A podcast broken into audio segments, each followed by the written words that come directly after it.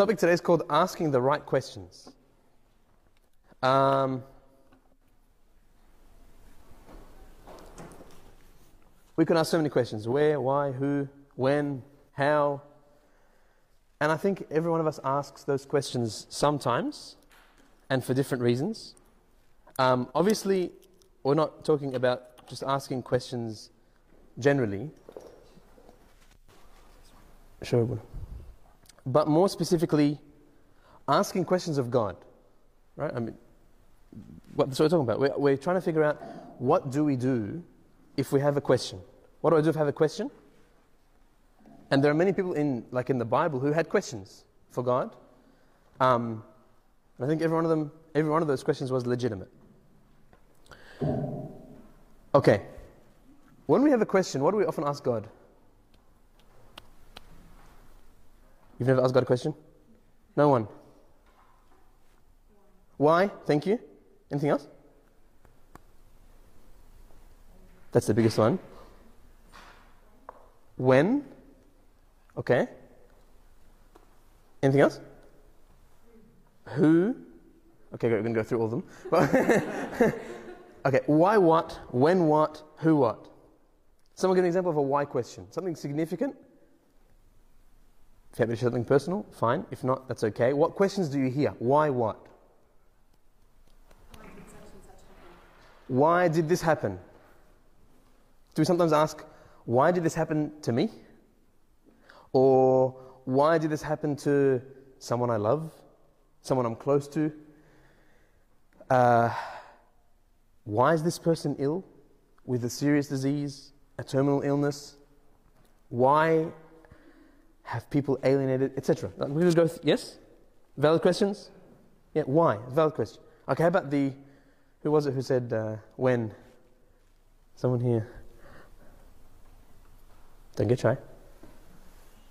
And, sorry? Sure, tell me, tell us. When you say when, what sort of question? What, when what?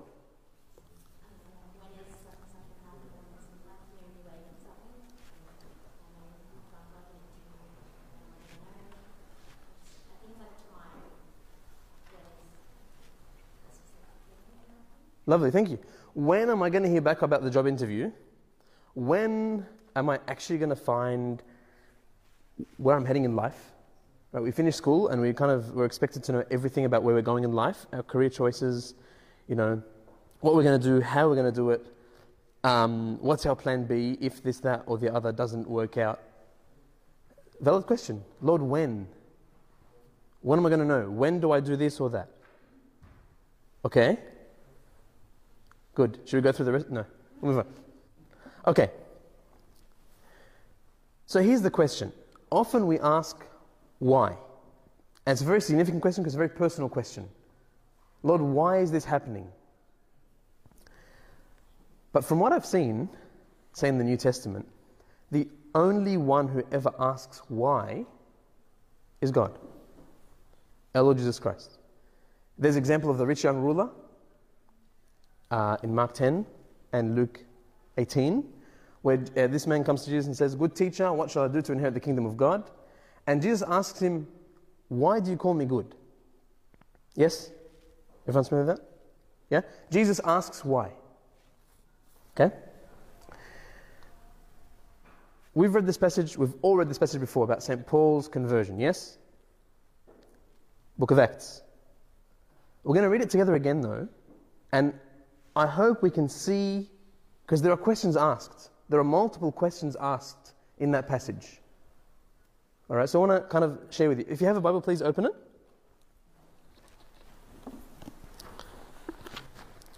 So let's start in the book of Acts,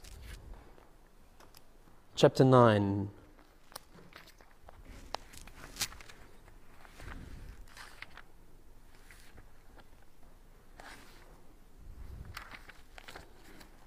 From the beginning of the chapter.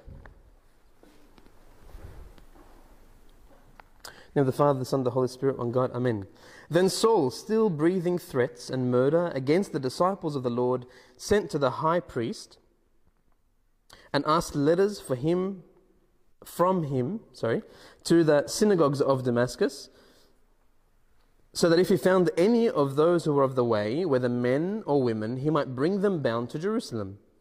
And as he journeyed, he came near Damascus, and suddenly a light shone around him from heaven. Then he fell to the ground and heard a voice saying to, to him, Saul, Saul, why are you persecute me, uh, persecuting me? And he said, Who are you, Lord? Then the Lord said, I am Jesus, whom you are persecuting. It is hard for you to kick against the goads. So he, trembling and astonished, said, Lord, what do you want me to do? Then the Lord said to him, Arise and go into the city, and you will be told what you must do. And the men who journeyed with him stood speechless, hearing a voice but seeing no one. Then Saul arose from the ground, and when his eyes were opened, sorry, when his eyes were opened, he saw no one. And they led him by the hand and brought him into Damascus. And he was there he was there 3 days without sight and neither ate nor drank. Now there was a certain disciple in Damascus named Ananias, and to him the Lord said in a vision, Ananias, and he said, Here I am, Lord. So the Lord said to him, Arise and go to the street called Straight, and inquire at the house of Judas for one called Saul of Tarsus. For behold, he is praying. And in a vision he has seen a man named Ananias coming to him and putting his hand on him uh, so that he might receive his sight. Then Ananias answered, Lord, I have heard from many about this man, how much harm he has done to your saints in Jerusalem. And here he has authority from the chief priest to bind them all who call on, his na- on your name. And the Lord said to him, Go, for he is a chosen vessel of mine to bear my name before Gentiles, kings, and the children of Israel. For I will show him how many things he must suffer for my name's sake. And Ananias went his way and entered the house, and laying his hand on him, he said, Brother Saul, excuse me, the Lord Jesus, who appeared to you on the road as you came, has sent me that you may receive your sight and filled and be filled with the Holy Spirit. Immediately, there fell from his eyes something like scales, and he recovered his sight at once, and he arose and was baptized. So when he had received food, he was strengthened. Then Saul spent days with the spent some days with the disciples in Damascus. Immediately he preached the Christ in the synagogues that he is the Son of God. We'll stop there. There's a reason I read that whole part. There's a reason I read the whole part. So there are two questions asked. What are they? Paul asks, Saul asks two questions. What are they? Sorry? Who what? Who are you, Lord? Thank you. That's the first question. And the second question? What do you want me to do? Two questions. God, ask, God asks him why, and his first question is, Who are you? Good? Why is that relevant? Why is that relevant? Let's just think for a moment. When we ask God, God, why did this happen?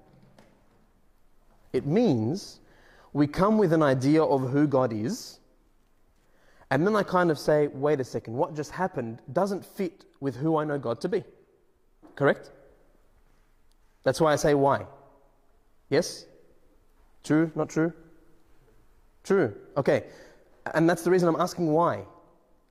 Meaning, if someone is unwell, if someone passes away early, if someone, only those things. In my mind, I think, well, God is good. Why would He allow this to happen? Yes? So I have an idea of who God is. What's happened has presented me with a bit of a conflict, so I'm asking why. But St. Paul doesn't ask why. St. Paul kind of says, okay, Saul or Paul, etc. At the time, he had two names. One was his uh, Jewish name, one was his Roman name. Yeah? Um, and so he asks God, he doesn't say, Why did you do this to me? He says, Wait a second. If you've done something I don't expect, I need to ask, Well, who are you then? Do I really know you? Does that make sense? Good. All right, so that's That's our first passage to think about. And if you notice at the end, what does he do? The last verse I read. He eats, he's baptized, his vision is restored, and then? Sorry, Michael? He preaches what? That G- can you just read it word for word? What is it? Immediately he preached the Christ in the synagogue that he is the Son of God. Immediately he preached that he is the Son of God. So, what question does he answer? The who question. Something to keep in mind. Saul was clearly doing the wrong thing. He was slaughtering the Christians, yes? Did he think he was doing the wrong thing? No. In his mind, he thought, no, what are you talking about? These people of the way, they, they're interrupting the truth of the Torah. It's just, it's completely wrong. So in his mind, his intentions were to do what's right. God stopped him and said, wait, wait a second. He asks him, Saul, why are you doing what you're doing? His response is, wait a second. I thought you were the one who told me to do it. Who are you? Maybe I don't really know you. Make sense? Okay. We're going to take another example oh, from the Gospel, this time from the Gospel of Luke. So Paul, Saul asks, Who are you, Lord? We'll take an example from the Gospel of Luke. Uh, Luke 18. Again, I'll let you pull it up. This person is different. This person uh,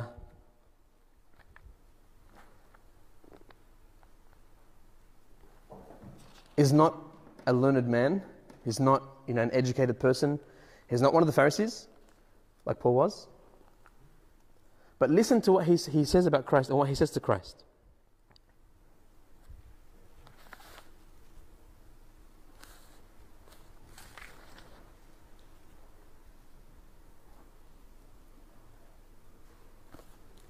Okay.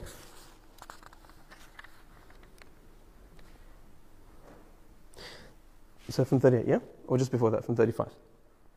Then it happened as he was coming near Jericho, as Jesus was coming near Jericho, that a certain blind man sat by the road begging. Not the glamorous Paul, yeah? No one you'd stop and talk to. You might even ignore them walking by and not leave them anything. Yeah? And hearing a multitude passing by, he asked what it meant. Meaning, what's going on? I can't see, there's lots of noise. Am I missing something? So they told him that Jesus of Nazareth was passing by. And he cried out, saying, Jesus, son of David, have mercy on me. Statement, not question, yeah? Jesus, son of David, have mercy on me. Then those who went before warned him that he should be quiet. But he cried out all the more, Son of David, have mercy on me. Uh, it's not okay to be saying things like, Jesus, Son of David, have mercy on me, because Son of David is, is the title of the Messiah. It's like, shh, you, did you not hear what the Pharisee said last week in the, in the temple? Like, you're blind, do you want to get killed? Like, what's, do you, do you have like no problems in life? You don't need any more problems? You, you, you're happy? So the people warned him, saying, Don't say that. And what's his response? He screams loud. Yeah? Okay. Son of David, have mercy on me. So Jesus stood still and commanded, to be brought, commanded him to be brought to him. So someone must have brought him to Jesus, yes? Similar to Saul, he was taken by the hand, people led him into Damascus, yeah? Okay. And when he had come near, he asked him, saying, What do you want me to do for you?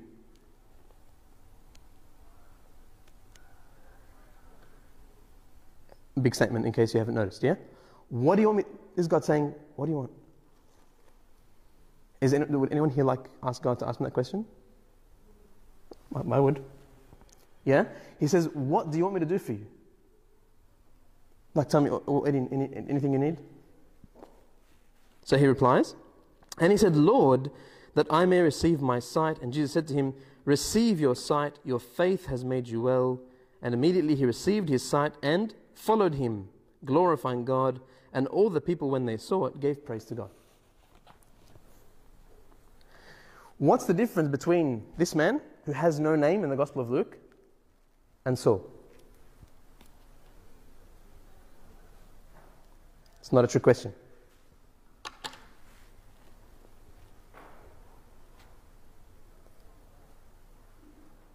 Anything. Luke wrote Luke and Acts. Okay, it's the same author. What's the difference between these two people? One, he has no name. Saul has two names. Okay?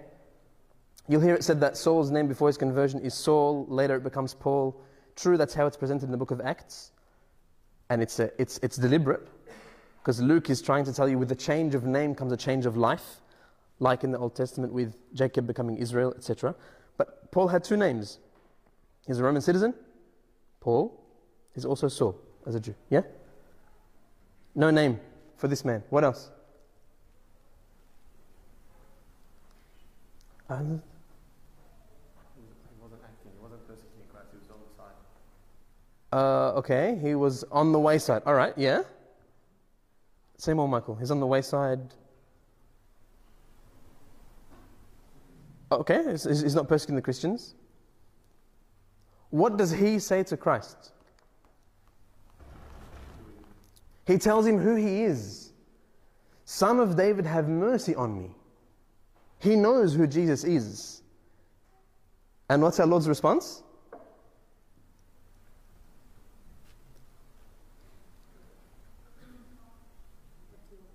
What do you want me to do for you?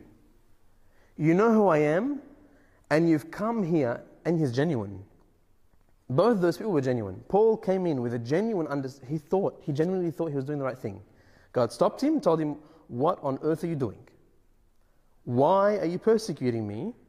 He stops him so that he can ask, Who are you, Lord? Because he doesn't know who the Lord is.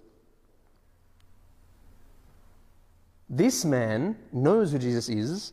He tells him, I know who you are, the son of David. And he says to him, Oh, well, yeah, what do you want? What can I do for you? Anything you want.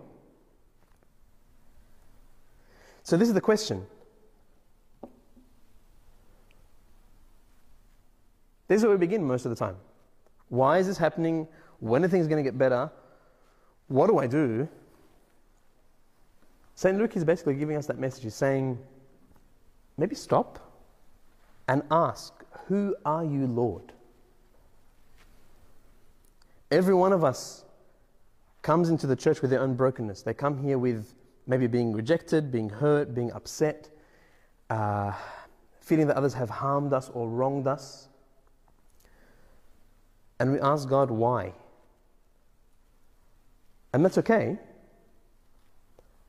except when God asks why, or when you hear the why in the book of Acts, the why is meant to lead to the next question to say, okay, wait a second. Here is what I thought I knew about you, God, and this is strange, it doesn't fit what I thought I knew, so I can ask you why, or I can ask you, well, wait a second, maybe I got it wrong in the first place, I don't know who you are. Make sense?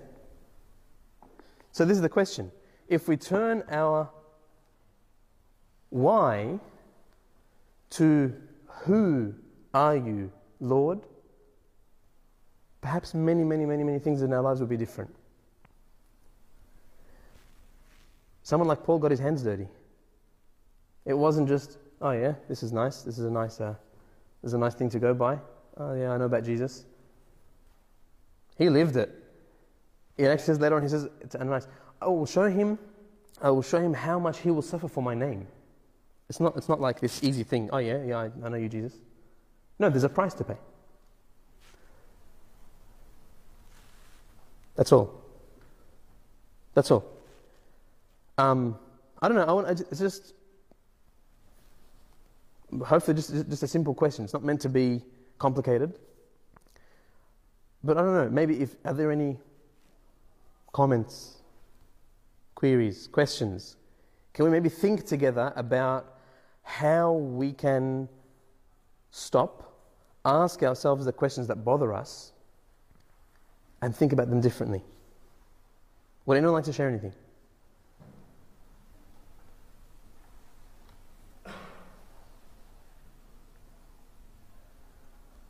That's okay? Yes, sir. He's asking why, um, let's say, if you're asking why is this happening, as we as Christians, isn't that kind of contradicting our faith in a way that we just don't believe in Him in the first place? Ah, good question. So the, I'm just repeating for, the, for those who are on live stream. The question was if, ask, if I ask why, if I ask God why, doesn't that really contradict the whole point of faith? It means, meaning I don't have faith to, to, to accept what God has given me. Yeah, that's your question? What's your name? Uh. Carolus, thank you, Carolus. But what if by me asking why, I can then stop and say, okay, wait a second, I can ask you, who are you, Lord? And that can be the beginning of my journey to faith. Do you know what I mean?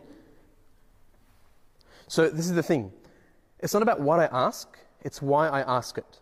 I can come and say, Lord, why did you do this? This is really upsetting, and I can't believe you did this to me, God. And, you know, I just, this is just too much. And I walk away from God and from church. Or I can say, why, Lord? Like, what? Why? But I really want to know you. Like Saul. Saul coming with, with his intentions in the right place, God directed him. So that's okay. The trouble is when we come trying to justify what we're doing and what we're thinking and what we're saying, and then therefore saying, God, why did you do that to me? Like I'm the victim. Does that make sense, Cross? So put it this way How much control do you have over your life, Cross? 10%? 20%? How much? Physically, 100%. 100%. Cool, that's a bold claim. Say more. Physically, you have 100% control. Well, if I'm not, well, there's a capability of me killing myself. Okay, I could kill myself, if, especially if you drive a car, for example. Okay, hopefully not. No, just rationally. Yeah. Touch wood. Okay. All right. At the end, like I know this is not a Christian answer, but if you're running with me, I'll tell you that I know when I'm. I don't I don't know when I'm gonna die. God knows when I'm gonna die. Mm. So basically, if you're answering in a Christian way, I don't really have. Like God gave us the freedom to have the choice Yeah. to do what we want, but at the end of the day, we we can't have a destined fate that was already written for us. Like God knows. Okay. But in the end of the day, I kind of make my own decisions. Okay. Like if I think about it, it's like uh, a group of ants falling off a cliff. Yes. and they're just following each other, following each other. Mm-hmm. You're just watching, they're gonna die at the end of the day, but you're not telling the ant. They're just making their own decisions, but you know they're gonna the end, the end, they are at the end of the day. Okay, but, but this is the question here. Is there a Christian answer and then a logical answer? Well, to other people there is. Well, from what I've seen, Maybe, but, but let me ask you, my, my question to you is how much control do you have over your life? So, for example, um, did you choose the day you were born? Did you choose the day you will die? No. Do, are you going to choose or know that you can drive out of here and make sure that no one crosses a red light when they shouldn't and hit your car? No. So, if we're honest with ourselves, we have a lot less control over our lives than we like to think. Fair? So, why then do we suddenly ask God why when just another one of those things happens that we don't have any control over? Does that make sense? The question of fate is a whole other question. But if I'm looking at where I am now and the things that have happened or not happened in my life, I can look and say, God, why did these happen? In a, in, in a way to do what the disciples did when they told him, Lord, increase our faith. Meaning, Lord, I want to know you. I want to, I want to know who you are. But I'm having a hard time here. That's okay. It's a problem if we decide, you know, this is just all, you know, forget about God, forget about religion, forget about faith. It's all a complete, it's all nonsense because all of this happened to me. Does that make sense? But I'm, but I'm also not saying if you come with a brokenness, you're, you're being a sook. I'm not saying that. What I'm saying is if you come here with the brokenness, well, every one of us does too. And we have to ask ourselves and be honest with ourselves are we, are we actually ready to face the answer when God says who He is? Because St. Paul paid a price. He asked him, Who are you, Lord? And the answer was, You'll see. Not you'll see and like I'm not with you. It's, You will see who I am. St. Paul, he, there's a big price to pay in suffering, etc. Touch wood, not for everyone. But, but it's just the whole idea of why we ask. It's okay to ask in genuine, a genuine request to know who God is. It's a problem if we say why to justify our lives and the way we're doing things. To say, see, see, God's not fair. Is that helpful? Thank you. Any other comment, question, concern? Yes, Abun. In the book of Jeremiah, he talks about the same thing as you said. hmm In the book of Jeremiah, he says, Righteous are you, O Lord, when I plead with you, yet let me walk with you about your judgment. For who does the way of the wicked prosper? Why are those happy who deal so treacherously? Yes. So, as you said, like when the person is questioning God here, why is He making those people who are unrighteous, they are success, they are successful in their life, while those who follow Him, they are not successful in life. So again, it is a point of faith as well. Yeah. Yeah. And, and, and in many ways, there are no answers to those questions. Like, or maybe even in that question, you know, why do bad things happen to good people? Good question. We hear all the time. Doesn't it have an assumption? What's the assumption inbuilt in that? If I say, why do bad things happen to good people? What's the assumption? Sorry, Damina? The assumption is that good things only happen to good people. Okay. That's the conclusion, kind of like the, corollary. But what's the, what's the, what am I assuming by saying, why do bad things happen? So I'm saying that, I'm saying that bad things happen to good people. What am I assuming? You're assuming that only good things should happen to them. Uh, maybe. I'm assuming I know that they're good. True? If I say, why do bad things happen to good people? I'm assuming Michael here is a good person, so why are bad things happening to him, God? That's not fair. We love you, Michael. But do you see what I'm saying? Like, it's actually the, it's the wrong question to ask because I don't know the life of that person. No one does. Only God knows their heart. You may say they look good on the outside. Good. Very nice. But the question's invalid because I don't know their heart. Is that helpful? Okay, another question? Carlos. It's not a question, it's, uh, as such as, it's, uh, I, I feel like it's also the other assumption, I feel like it's, um, do I really know that it's bad for them at this point in time? Okay, so, so the assumption is that something that I consider bad, whether or not it actually is bad. That's, that's what you're saying. Yes. Okay? That's another, yeah. Yeah. So that's another flaw in the question. Who decides what's good and what's bad? In that scenario, I've decided. Fine. But am I correct? I don't know. I might be, I might not be. Yes?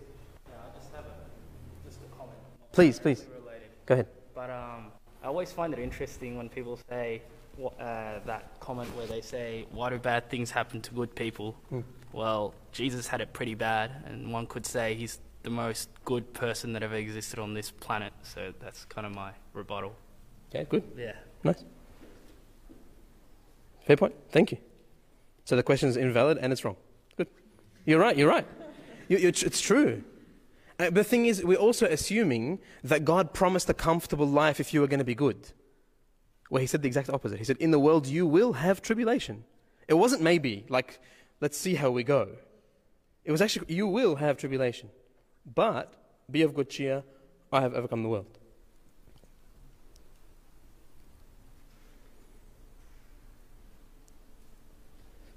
Everyone's gone quiet. I'm not sure if that's fallen asleep or.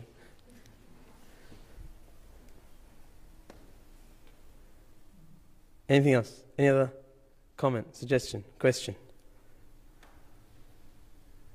Ron, how are we so sure if our plans, sorry, not our plans, if our wants coincide with God's wants? How can we be so sure if our wants coincide with God's wants? Can you say more?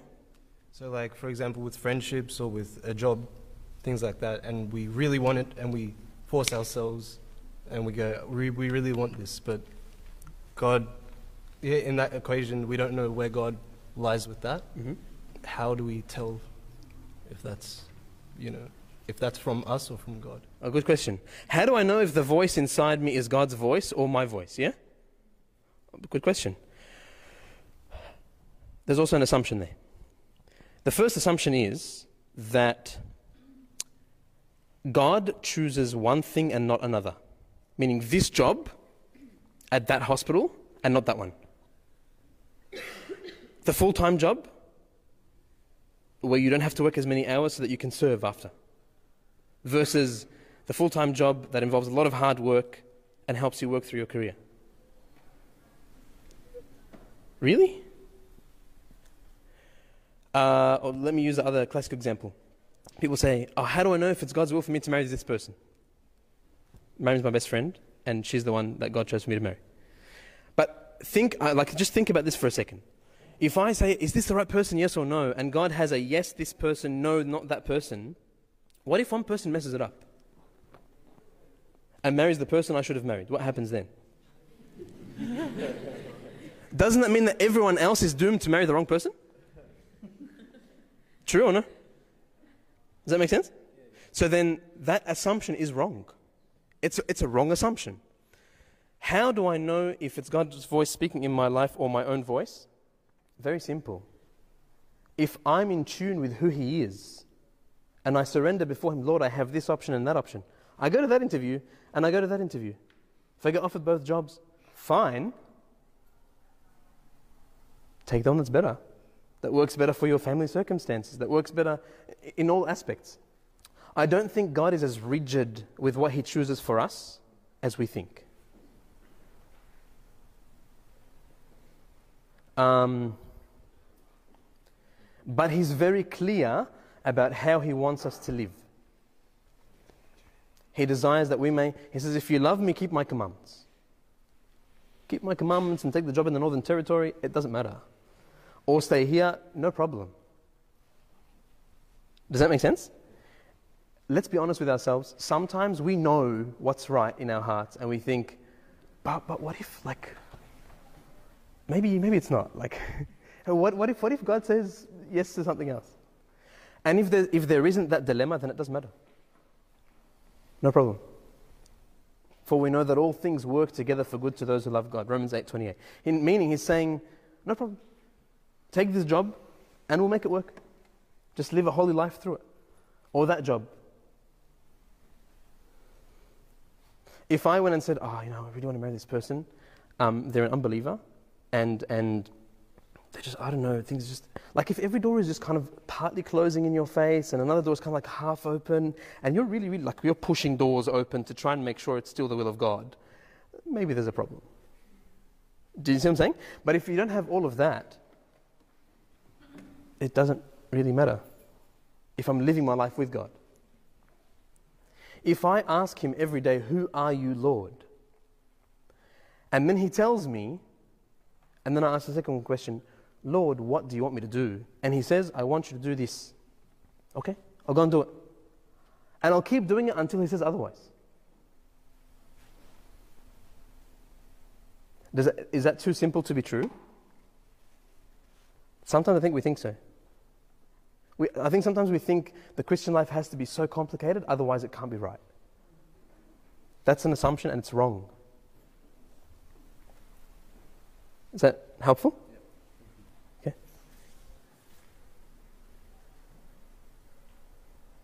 Any other quick comments?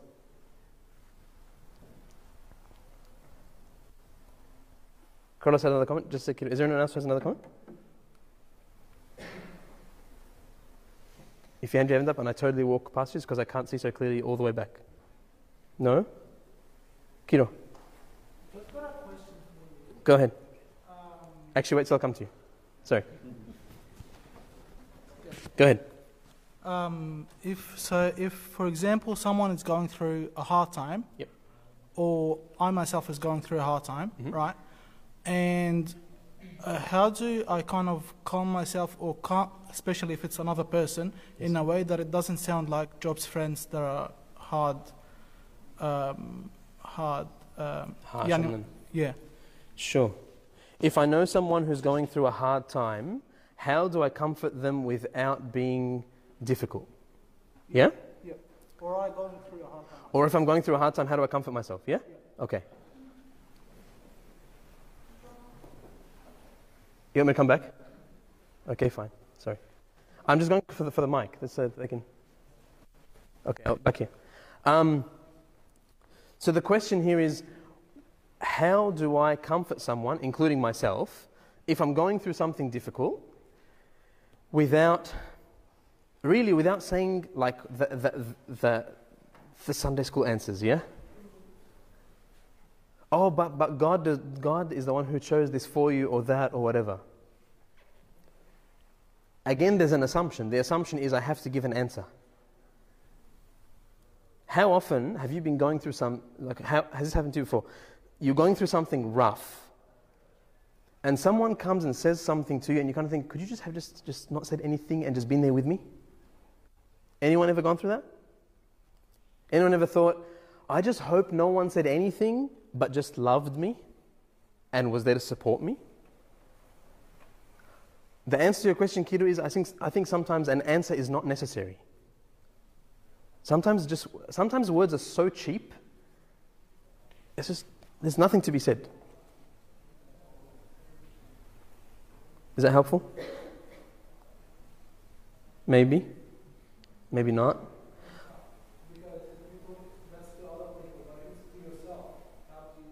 Oh, if it's to yourself, if well, we have the example of St. Paul.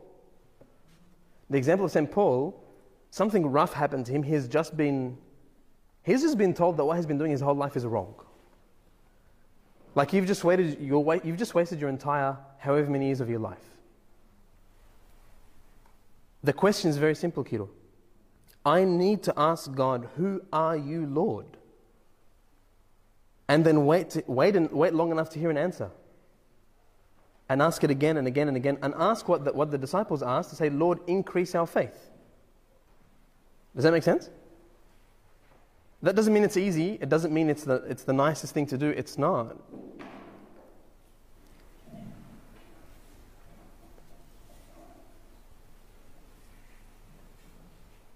I think sometimes, sometimes we ask God questions and we're not, we're actually not open to hear the answers.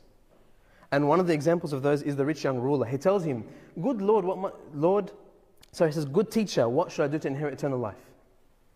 And Jesus says to him, "Why do you call me good?" Meaning, he's not saying, "I'm not good. Don't call me that." He's saying, "Why do you call me good?" Is it because you want to hear back, "Oh, well done, good, good man"? What are your intentions? He heard what he told him, Lord, what do you want me to do? What should I do to inherit eternal life? And he didn't do it. So it's not enough to ask the question. We have to ask the question and do something about it.